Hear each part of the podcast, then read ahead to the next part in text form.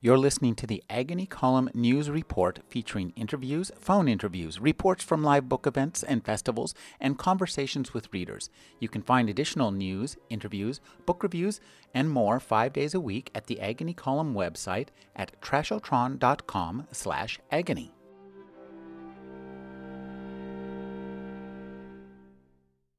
Matt Simon is a science journalist for Wired Magazine. Thank you for joining me, Matt. And thank you for having me. And into your home.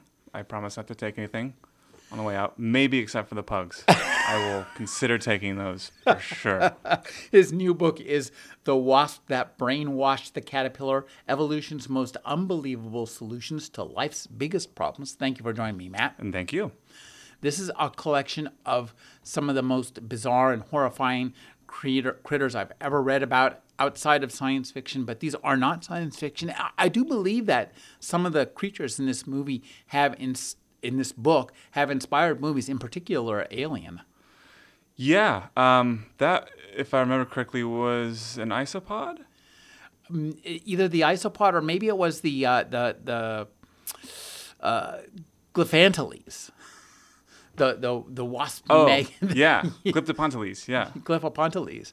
Uh, but let's uh, lat- ratchet it back. You divided this book um, into uh, some categories. Talk about dividing it into categories and, and getting the illustrations. Yeah, so um, instead of just kind of throwing all of these creatures out there in a book, we decided to group them for certain problems. So, say, needing to eat enough, uh, needing to get laid to pass on your genes to the next generation, needing to find shelter, because that's not necessarily just a human pursuit. Um, for instance, there is a fish, a particular fish called the pearlfish, which makes its home out of sea cucumber anuses. It crawls up the sea cucumber and eats its gonads and its intestines and things like that, um, and carves out a little home for itself.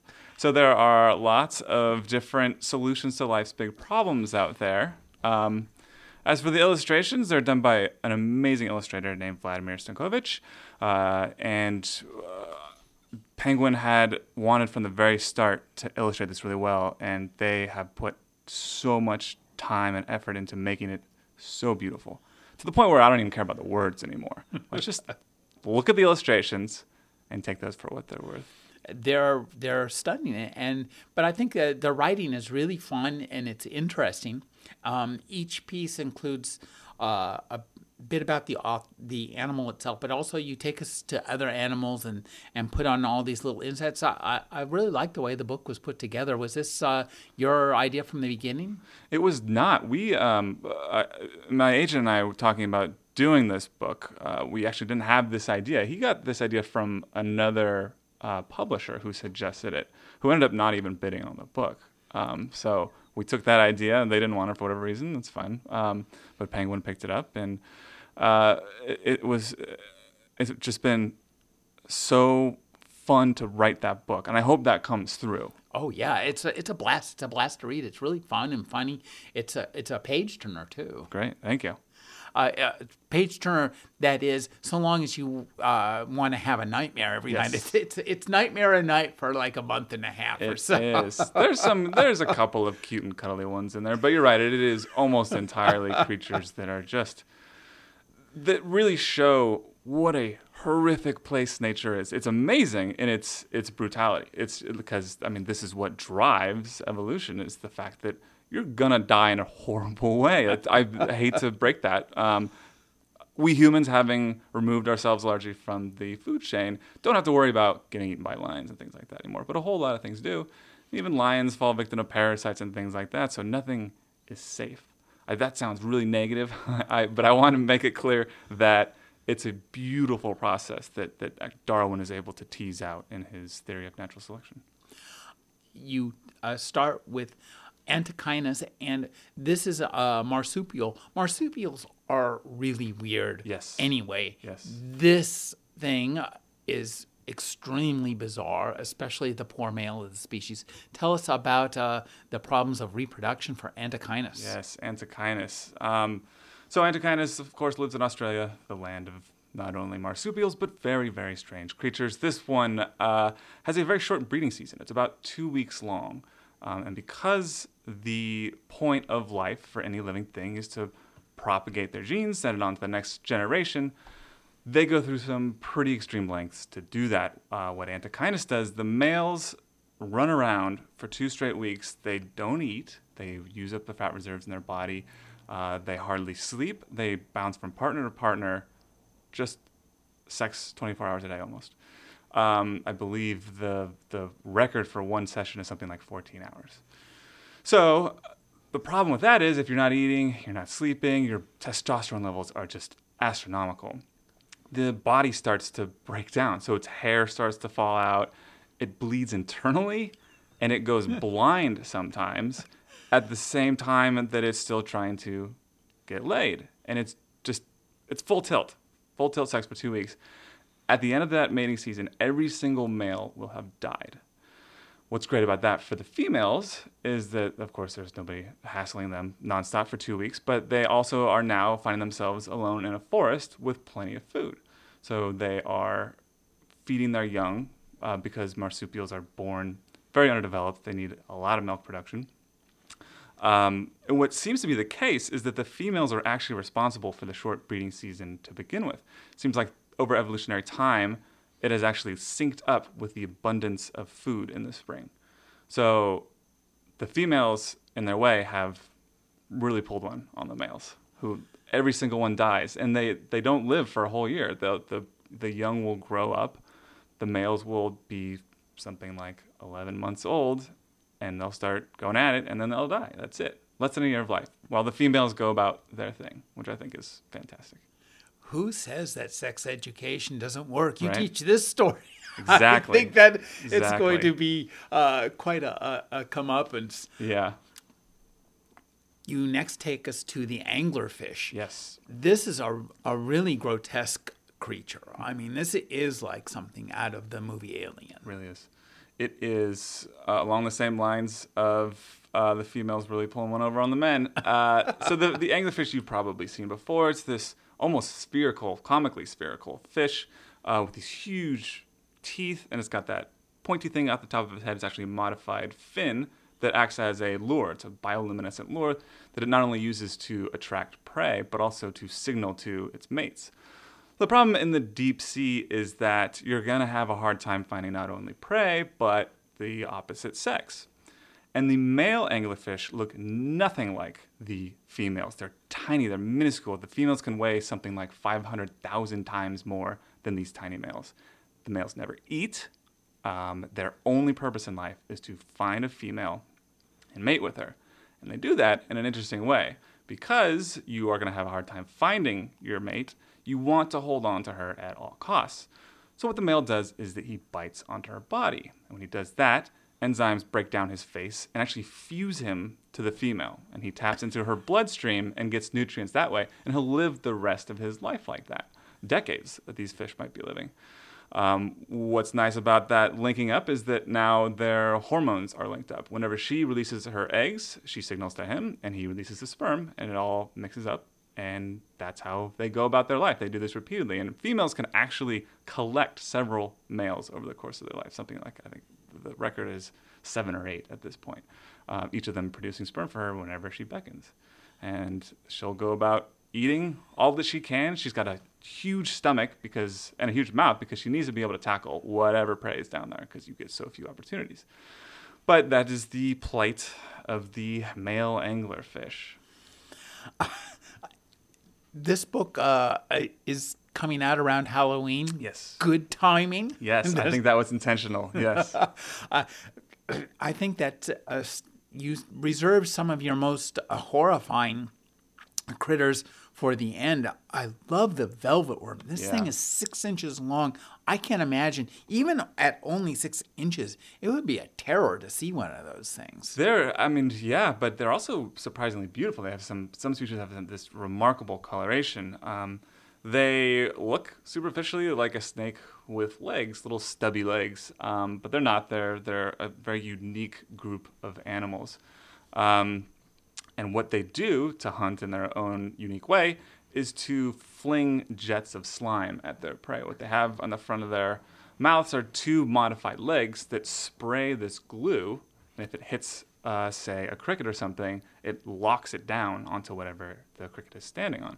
And then the velvet worm is free to take its time to amble up and suck the life out of it with these really amazing two front, almost jaw-like appendages that are also evolved from feet.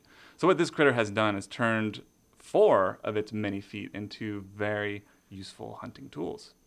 Those uh, eating appendages are straight out of the the dream nightmares of H.R. Giger. Mm-hmm. they look like they almost like uh, knives. They're they're kind of curved and, and serrated. They're they're pretty gnarly. But uh, on top of all that horrific hunting, they're a very beautiful, very fascinating creature. And the geography uh, cone snail as Yes. well. Yeah. The illustration on that, you just look at that and you just think, "Oh my God!" Ah!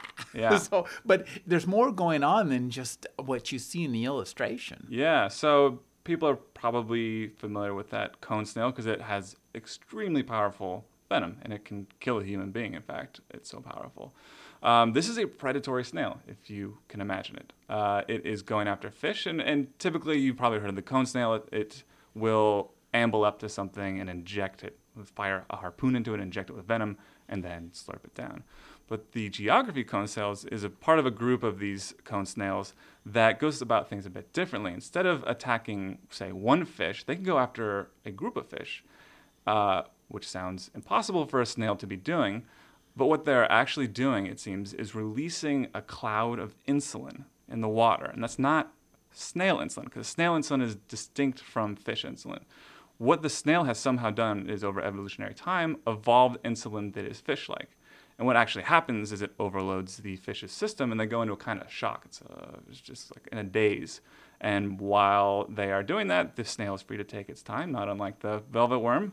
Uh, when you have these powerful weapons, you don't need to be fast. Uh, it takes its time and actually unfurls this huge mouth around several fish at a time and then locks them in there. And then it will actually, instead of firing the harpoon externally like the, its, its cousins do, it picks them off one by one in its mouth by firing individual harpoons in each one to deliver the killer blow. And then it's on to digesting. uh, I, one of the things I think about this book is that it almost reads like science fiction in many ways. It, it, it's really in, in entertaining and engaging. Uh, did you? How did you find these creatures? So I used to do a column called Absurd Creature of the Week at Wired. Uh, we're no longer doing that, but we are doing a weekly show called Absurd Creatures. Uh, it comes out every Monday. That's my little plug. Um, so what I was doing for about two and a half years of writing that column is whenever I came across a weird critter through reading or, or watching documentaries, I would just add it to a list. And at one point, I had something like 150 different creatures in the spreadsheet. Um, so it, it, it's you're right. It is weirdly sci-fi ness going on here in nature, and that's I think that's a testament to the amazing power of evolution to craft all these things. 'Cause it's not like somebody set out and said, "I want to make a marsupial have sex until it dies." Like out of some whim, that'd be funny to see. It wasn't like that. It, it- there are ways to explain it through evolutionary theory. So I, what I hope comes across in the book is that first of all, people don't think I'm lying, that I'm just making these up. These are actual creatures out there in nature doing some amazing things, uh, sometimes doing terrible things to other creatures.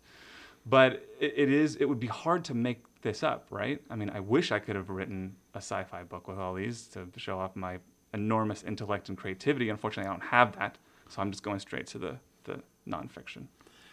Barry Levinson is a director who's well known for his movie Diner, a cheerful bit of Americana.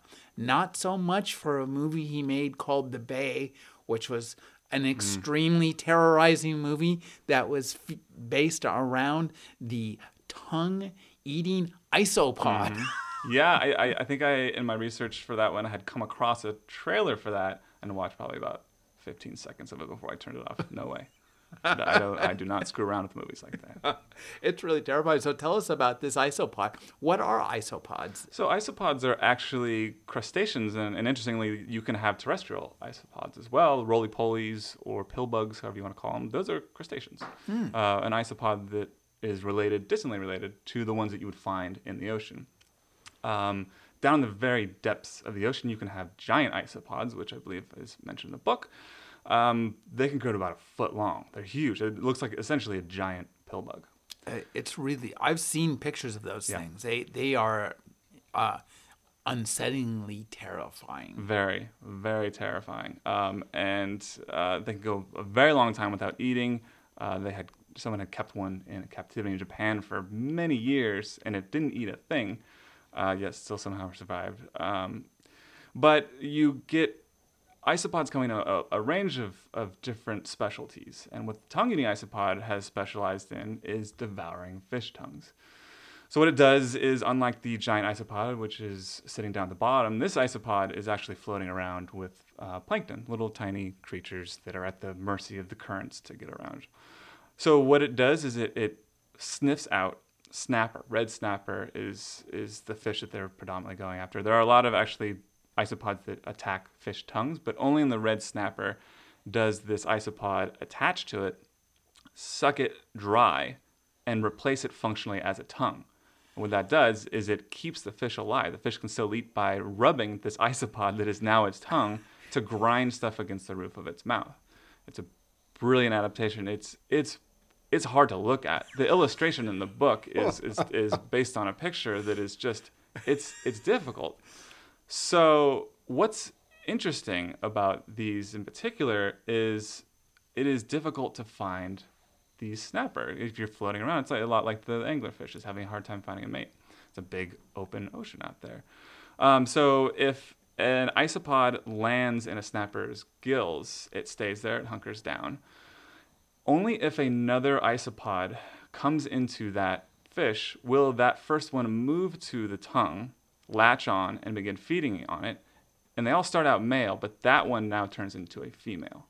And she is getting all those nutrients, sucking up the blood and, and functionally replacing the tongue, while a line of males are actually lining up in the gills, getting ready to fertilize her.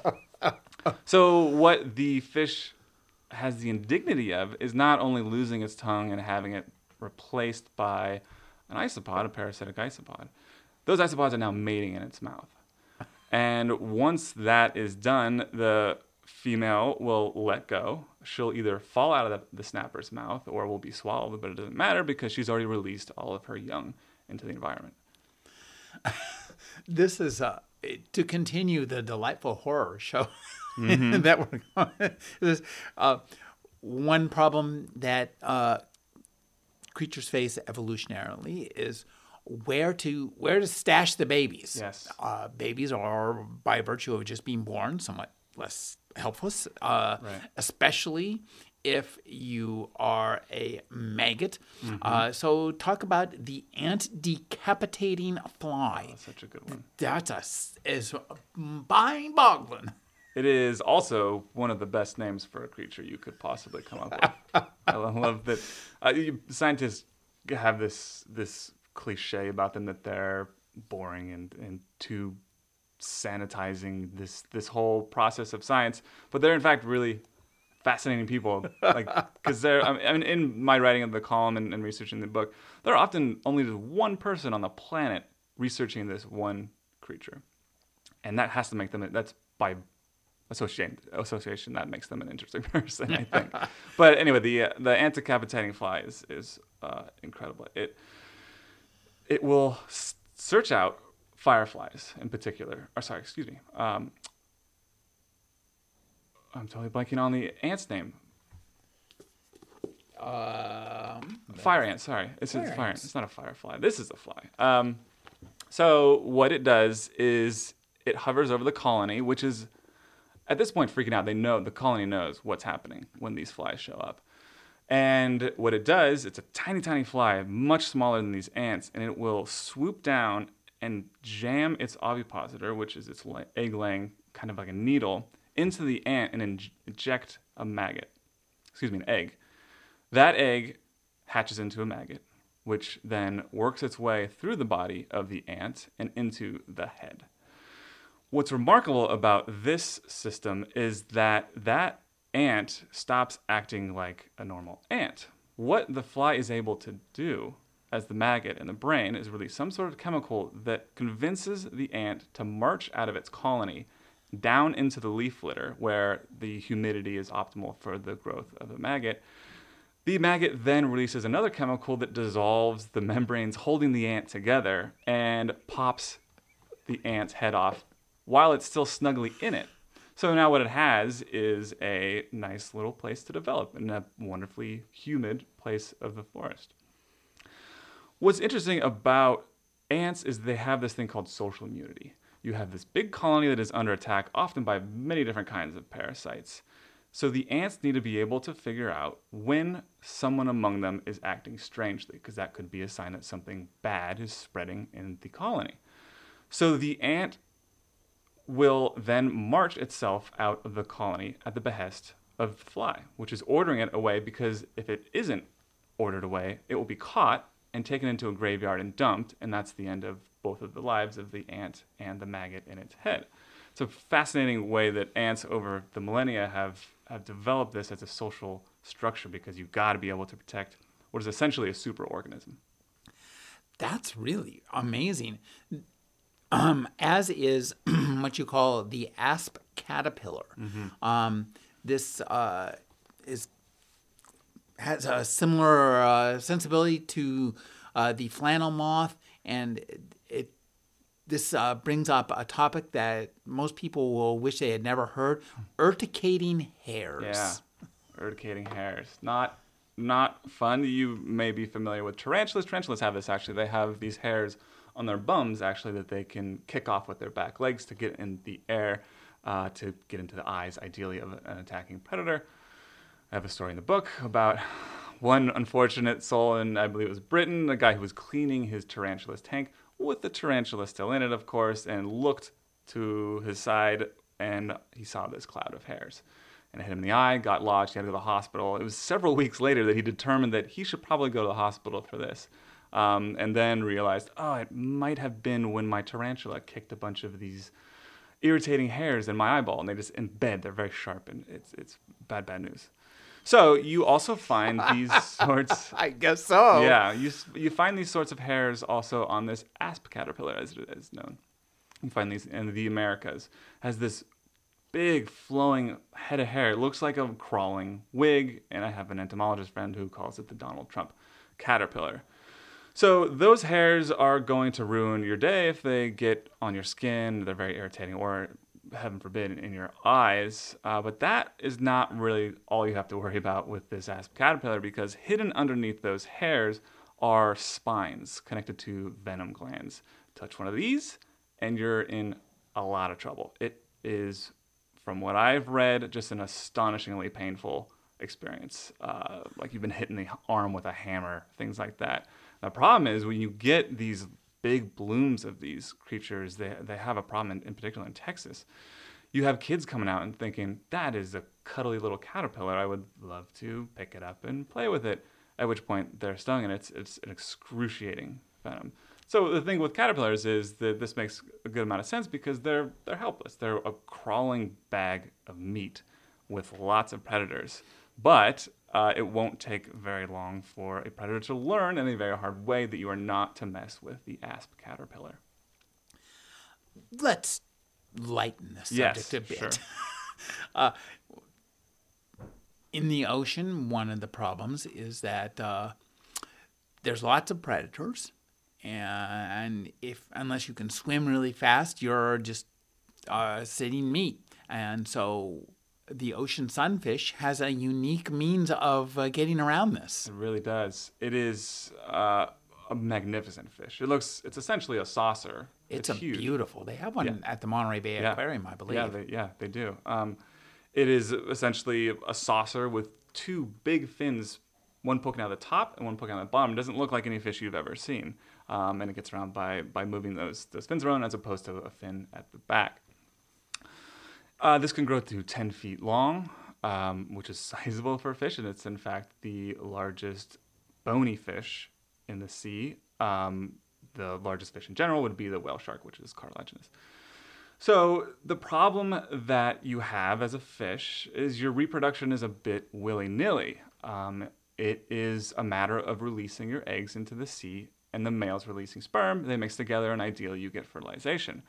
But when you do that, you're essentially just throwing out your young to fend for themselves with lots of predators that would love nothing more than to get a free meal and a cloud of, of eggs.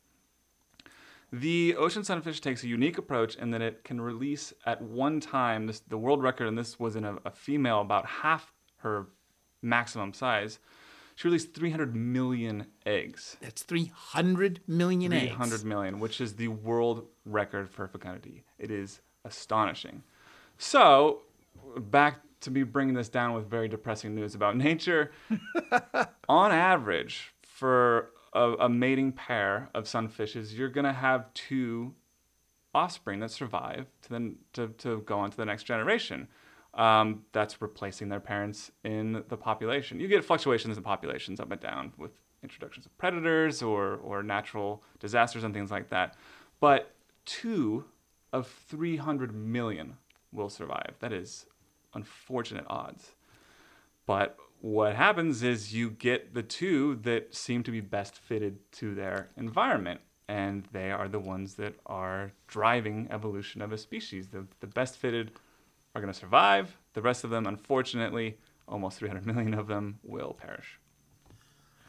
Continuing with the more charming side of your book, Yes. you do have the sociable weaver. This is a bird of which I've never heard, and it has a very unique house. It does. Perhaps the most unique house in the animal kingdom. Uh, what they do is build nests like you've never seen before. They're absolutely enormous. Um, these these call Southern Africa home. You'll find uh, trees that are just completely burdened by these things. They're enormous. Uh, you can have hundreds of individuals of in this one nest, and they're building their own individual chambers, but they're all kind of linked together in this one house. What that does is you get some measure of climate control that you wouldn't get in a typical nest. When the nest heats up during the day, that heat carries over into the night. So you get kind of like a toasty warm, about 70 degrees in that chamber throughout the night when temperatures are, are plummeting. So you have these birds working in concert to create one of the most incredible structures in the animal kingdom. They're social animals. They're then? social, so they're social, which is interesting from an evolutionary perspective because ideally you don't want to be spending energy and resources and time putting together something that's going to benefit other creatures, right? You are out there to worry about you. So what the sociable weaver has is kind of a, a shaky society, right? You have to somehow be able to get everybody participating in repairing the nest and building the nest and all of that. So, indeed, what you have are cheaters. You have cheaters who will slack off. They will build, perhaps they'll, they'll fix their own part of the nest. They'll, they'll bring in some nice bedding to put in there, more than they should be, and they're not helping out building the nest as a whole. Tax cheats. Tax cheats, exactly. Um, which brings in the authorities, essentially. You have really? you have um, birds that will notice this and actually attack the cheaters. So you you get this actually a lot in uh, in zoos you, where you can observe this. They'll actually chase the cheaters around, um, and they have been actually observed finding like getting a hold of it and giving it a good pecking. That hasn't actually been observed in nature. They've just seen them chasing these things off, and indeed it works. So what you see is these these birds will come back and start doing more of their fair share. So you have this social structure kind of overriding this notion that you have to be selfish at all times. It's it's kind of a beautiful story That's- among stories that are not maybe so beautiful about Well, that's an interesting uh, uh, evolution, uh, evolutionary twist. Uh, uh, in a sense, an evolution to a point where it's um, counter evolving. right. Now, that's one of the fascinating aspects of the book. Now, let's get back to the grossness. Yes. Uh, hagfish. Yeah. Hagfish. That's that's got. I think that's one of the lower rungs on the scale. as far as names go, yeah. Yeah, and, and what it does and as well. lifestyles. Yeah.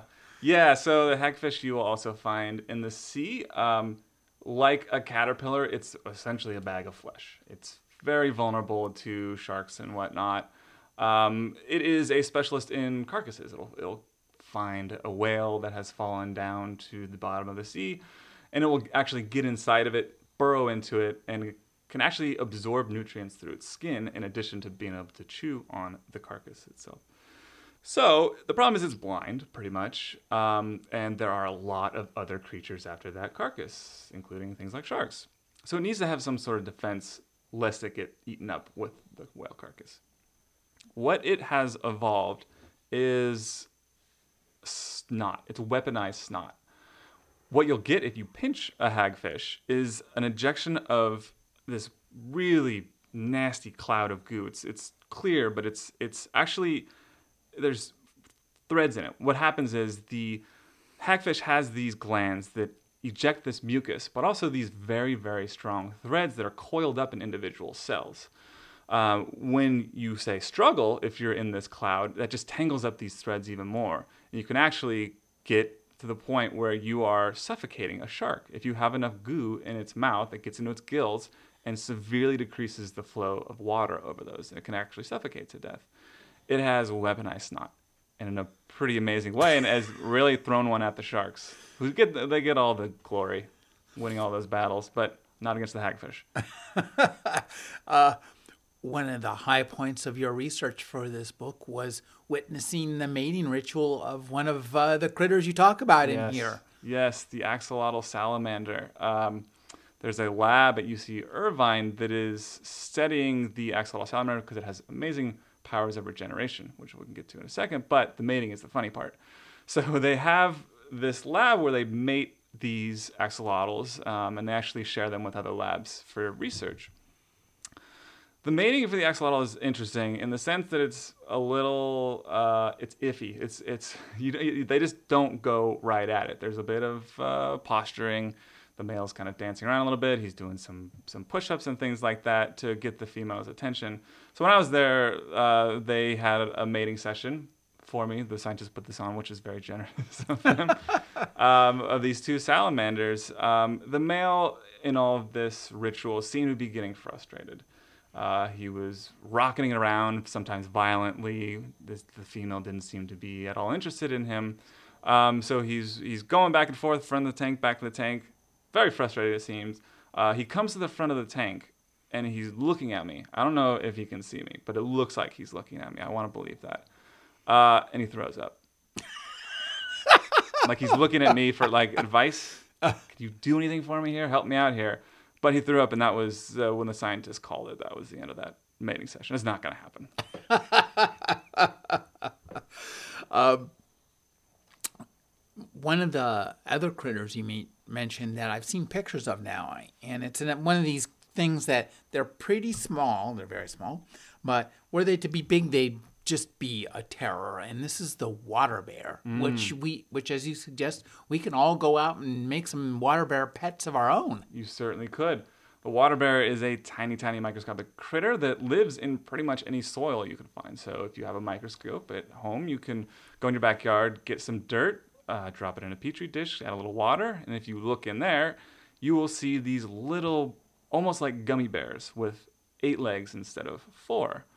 Uh, they probably taste nothing like gummy bears, though, so I wouldn't eat them. But they are remarkable survivors because they live in a harsh environment. If you're in the dirt, that can very easily dry out. Um, so they have evolved an incredible array of resistances to heat and cold and radiation. You can boil them and they will survive. You really? freeze them. Freeze them to almost absolute zero and they will survive. They go into this state. Um, it's almost like a hibernation. They kind of curl in on themselves and dehydrate. In that state, they can survive almost anything. They actually took these bears, put them in a rocket, and sent them to space and exposed them to the vacuum of space. They survived fine. They expose them to the radiation in space, which you would never find on Earth because we have this wonderful atmosphere protecting This us. is like a Japanese monster movie. It's and then they came down and they were 100 feet long. Yeah, exactly. Rampage to Tokyo. Good work, scientists. Appreciate that. Um, so it's, it's an incredible survivor. Um, and scientists are just beginning to understand how this is all possible. It's it's absolutely incredible. You're right. It, it, we're lucky it didn't come back and destroy us all, firing it into space rudely. Um, these guys, what they haven't seen the green slime or the Andromeda strain. Yeah, yeah. These scientists need to get themselves up on uh, pop culture. I suppose uh, there are some uh, there's critters in here that you just read the name of and you know what their problem is. And satanic leaf-tailed gecko. Yeah. oh, I got that one down. Which is an amazingly metal name for a, a creature. Yeah, yeah. What a great band. Satanic yeah. leaf-tailed geckos. If only leaf-tailed geckos could form bands, Mm-hmm. alas. So this is both satanic looking and leaf looking. You'll find these in the forests of Madagascar. They are incredible. And Vladimir did an amazing job illustrating these. They look like leaves. They're a dead ringer for leaves. What they have is a tail that actually has bits missing, as if it had rotted away as a leaf. And uh, on its spine, it has kind of a white line with veins running down its body. It is a dead ringer for a leaf. And that's good for it because it has plenty of predators in the forests of Madagascar. And I, this is one, I, I think, the most fascinating illustrations of natural selection. So you have is when creatures are born, say offspring are not all exactly the same kind of, well, not the same creature, they don't look exactly the same. They might behave a bit differently. That's variation. That comes about because when genes come together between the mom and the dad, you get unique pairings of those genes each time. You also get mutations that sneak in to make you, say, look a little bit more like a leaf. So, over the generations, the geckos that look more like leaves are the ones that survive because they're not picked off by predators. And over time, you get more and more and more looking like a leaf because you've set down this path of, of evolution. It's, it's an incredible illustration, and it's just it's mind blowing the power of natural selection. I think that uh, one of the joys of reading this book is to understand how uh, natural selection works. And I think that in these examples, um, the extremity of the example is itself gives you a clue, is the clearest evidence of how powerful this force is and how it can shape so many unique things. Yeah. Yeah, it is, and it, it, it's also what's so amazing about it is it can happen really quickly. You, you like to think of evolution as this thing that takes millions upon millions of years to craft creatures, and, and indeed it does. But you can get it on these very small time scales. I have an illustration of this in the book, which is a, a moth, a peppered moth in Britain. Britain had itself a little industrial revolution, and with that came a lot of pollutants in the environment. And you're actually getting trees that were getting coated black. And that was bad news for this moth because it's kind of a cream speckled color, which would very much stand out on bark. So, what you had over the course of just a couple of decades is the population shifting from being white colored to blacker. And that's because you have this variation. You had, when this industrial excuse me, revolution started, these ones were getting picked off. Uh, the ones that were born slightly darker blended in better and they survived. So over the generations, this is favored, it was selected for, and you get a moth that has in very short time switched from being cream colored to almost black. And one can only imagine the evolution that brought forth the assassin bug, Yeah. which is uh, a, a really great, horrific picture and itself a really bizarre uh, accommodation. Yeah, yeah. So uh, the bizarreness of it, I think, is comes from Darwin himself, who who came across these in his travels uh, aboard the Beagle. Um, he caught one, and this to me just stuck out so much like a sci-fi story. You have these guys on a spaceship. They have this weird alien creature in the middle of the table, and they're they're messing around with it because it's so fascinating to them. This is essentially what was happening uh, uh, in South America when when Darwin caught one of these. He put it on the table, and the guys were actually taking turns having the assassin bug pierce their skin and drink their blood. what the assassin bug has is this amazing mouth part called a rostrum, and it's essentially a needle that it slams into its prey. It typically uh, bugs, ants, termites, other things like that that pierces the cuticle and sucks out the insides. But there are species that go after mammals, uh, livestock, for instance, in South America, but also go after humans. Um, this is the one that Darwin and his friends were messing around with. The problem with letting the assassin bug draw your blood is that it can transmit transmit a very very nasty disease um, that can lead to heart problems and, and death later on in life. And indeed, this is what some scholars have figured caused Darwin's ills later in life. That's up for debate. It's a weirdly hotly debated topic still. really? Um, yeah, there's, How there's all kinds of theories that, that some people thought he was just lactose intolerant. Other people thought he had this disease from the assassin bug that he was he he would actually wake up in the middle of the night in South America and can feel them running over his body. They're pretty pretty large bugs. Um, so the matter of, of Darwin's demise is of some uh, debate still, but but this this bug is is ferocious. It is an amazing hunter. They call it the assassin bug for a reason. One of its uh, little tricks is to coat itself in its enemies. It has kind of a sticky cuticle. What it does is it'll attack ants, suck them dry, and then add the carcass to its back. Uh, I call this the backpack of my enemies. And what it does is it builds them up. So you get like this, it's a almost a hump on its back of stacked carcasses. What that does is actually, theoretically, it bestows it the smell of what it's hunting, the, the pheromones and whatnot of the ants. So it's better able to sneak up on other ants. It also might serve a purpose as a defensive measure. You might think of a predator coming in, taking a bite out of it, and getting nothing but a mouthful of corpses. Less than ideal. Um, but these things go even further with this just maniacal hunting. They will pierce an ant or a termite um, on the mound and will actually sit on the ledge and dangle that dead ant over the edge, which attracts the other colony mates and it picks them off one by one, dangling its comrades, and just builds up this big backpack of its enemies. It's uh, uh, just a you you don't think of insects as being capable of this sort of diabolical, conniving strategizing, but they do indeed have some very amazing hunting strategies. Am I mistaken, or is that a tool using insect? That's a that's a great great question. That's a, that's a crazy debate tool use. that's, I don't know if we want to go down that road, but yeah, I, I, I think you mean- might you could you could argue that it is using the corpse as a, a sort of tool. Um, just like anybody else, I love my shrimp cocktails. I do not like the shrimp that they come that, go into them to be able to snap off my finger with their claws. Yeah. That is the province of one of the two terrifying shrimp you introduced us to. Let's start with the mantis shrimp. Yeah, yeah. Mantis shrimp uh, is so named because it has these claws, not unlike uh, a mantis. Uh, there are two types of this shrimp. Uh, there are the smashers and the spears. Um, they are both astonishingly fast. The spears have what you would consider to look like mantis claws. Uh, what they do is they hide in a burrow and they wait for a fish to come over the top of it and lunge out and fire these arms out and snag the fish and bring it back in and devour it. It's lightning fast. You like you you have to have a very high speed camera to be able to capture this attack at all. The other ones that, and that I focus more on in the book are the smashers.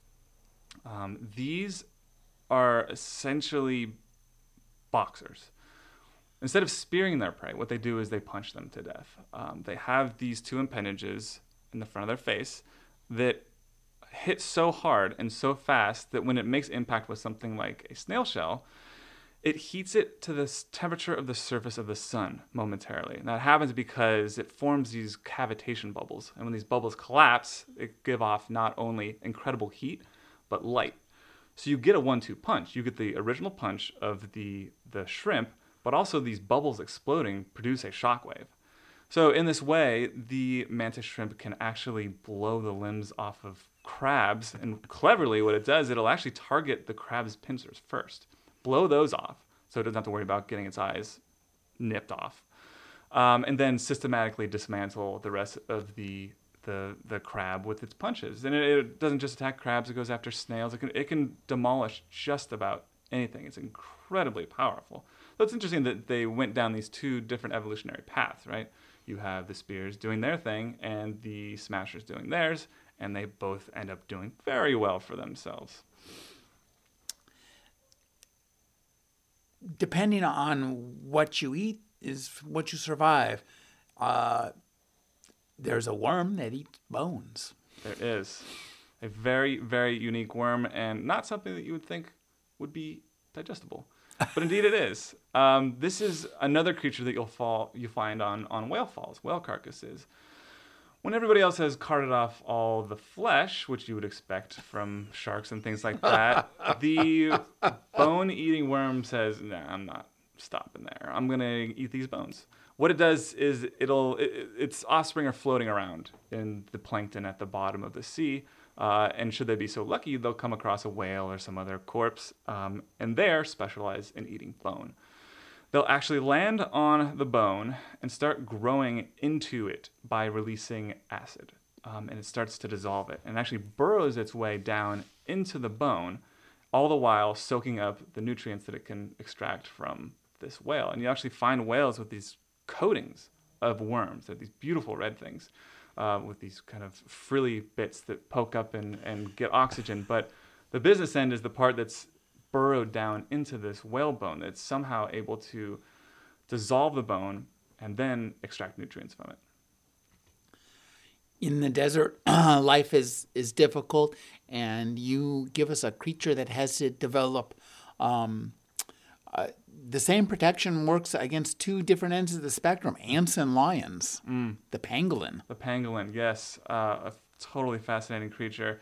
Doesn't look like any mammal you would expect uh, to find. It looks more like a lizard. Mm, yeah. Um, it has what seem to be scales all over its body. This is actually keratin that you find in fingernails. It's, it's covered with fingernails. It's essentially just a bunch of fingernails. Um, which is important that you have a little bit of flexibility like keratin provides because what these are up against are lions, which are no pushovers. Uh, what you'll get is a lion approaching a pangolin, and this pangolin will curl in on itself into almost a perfect sphere.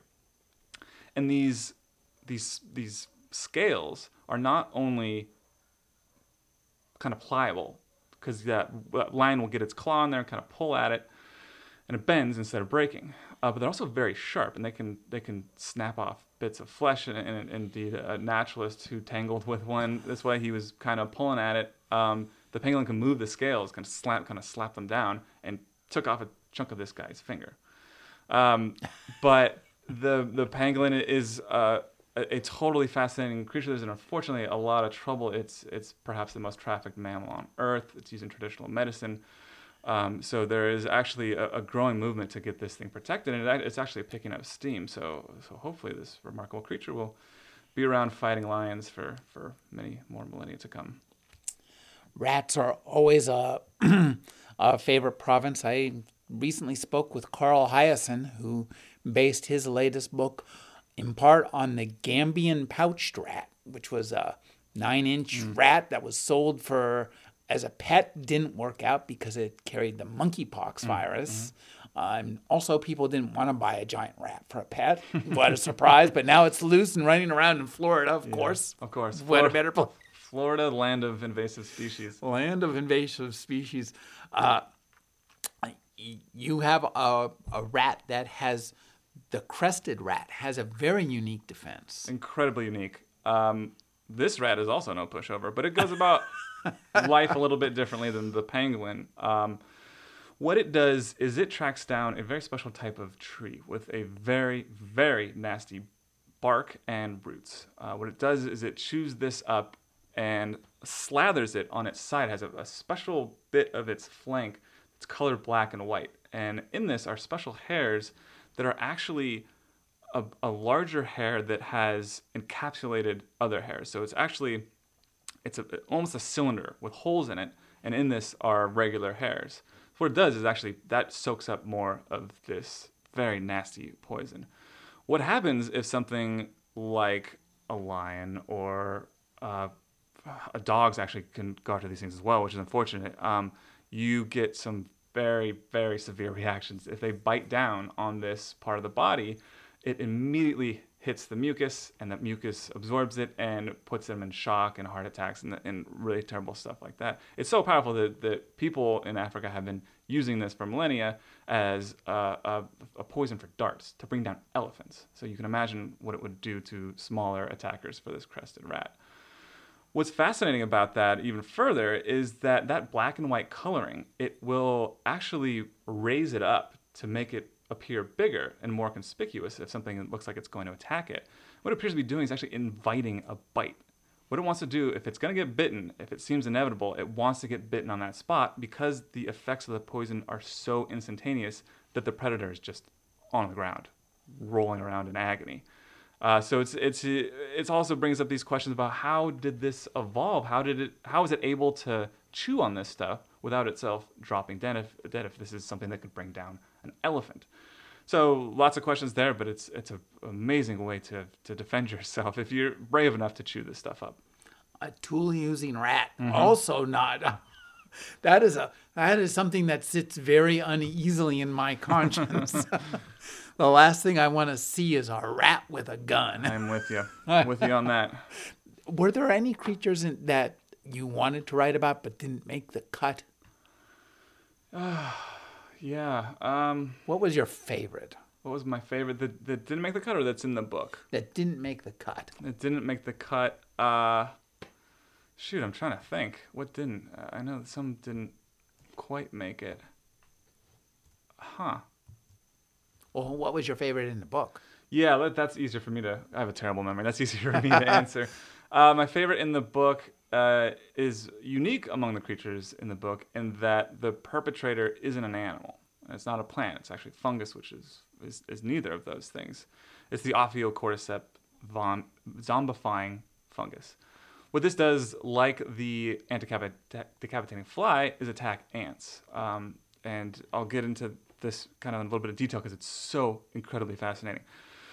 What happens is a spore of this fungus lands on an ant's cuticle. Um, and what it does, when it does that, is it sticks and starts developing pressure in this kind of bubble. And at the same time, it's secreting chemicals that are breaking down the cuticle. Uh, that pressure in that little button eventually gets to the pressure of a 747 tire, which is highly pressurized. And what happens is it actually blows itself into the ant's body. At which point the ant is in very serious trouble because things are going to get rough for it. The fungus uh, propagates in the ant and eventually grows to take up something like 50% of its body. Um, and like the ant-decapitating fly, it starts to mind control the ant. And mind you, a fungus has no brain of its own, which is pretty fascinating. Yet it's not even getting into the brain. It grows around the brain and seems to be secreting certain chemicals that convince the ant to go to a very very specific spot in the forest, and that is along its well worn trail. I think it's about eight inches off the ground. It drives it up into the tree and makes it bite down on the vein of a leaf, at which point the ant dies, and the fungus erupts out of the back of its head as a stalk. And because it's above the colony's well worn trails, it rains down those spores that then infect the other members of the colony, which is incredible. That's mind control that is oddly very common across the animal kingdom and across different phylum. So I was actually just in a lab about a month ago of David Hughes in, at Penn State, who's working on trying to figure out how on earth a fungus is able to mind control an ant to always a very specific spot in the forest when it has no brain of its own. What they're finding, fascinatingly, is that it is growing throughout the muscles. And when it does that, it actually pries apart the fibers and severs the neurons. So there's no way for the ant's brain to communicate with those muscles now. So then we might ask, well, how is it moving around? And it appears that the fungus might be replacing the nervous system in a way by secreting chemicals that kind of mimic these neurotransmitter, excuse me, neurotransmitters that the ant would typically produce. So that these are this is just very early goings of this research, but somehow this ant is driving up into the, the forest at the behest of a fungus. And it has to do with chemicals, it has to do with actually physically taking over the muscles. But it's such a fascinating system, and it's, it's actually, you'll find each ant species in the forest probably has its very own species of this fungus, Ophiocordyceps, that has specialized over evolutionary time to ruining the day of this one species and this one species only. And interestingly, you'll find this Ophiocordyceps in other creatures that aren't social insects, like ants. You'll find them in spiders, tarantulas sometimes, and beetles and things like that. For those, it just grows throughout it, takes over its body, and doesn't have to mind control it. Because again, what ants have is this very unique, effective system of social immunity. If they see something that's acting weird, they have to kick it out of the colony. So if the fungus were to get in the colony and not mind control the ant up into the, the rainforest, it would be found out and dumped in a grave. And it doesn't happen. The ant's behavior isn't all that weird until the fungus drives it out of the colony. I've been speaking with Matt Simon. His new book is The Wasps That Brainwashed the Caterpillar. Thank you for joining me, Matt. Thank you very much for having me.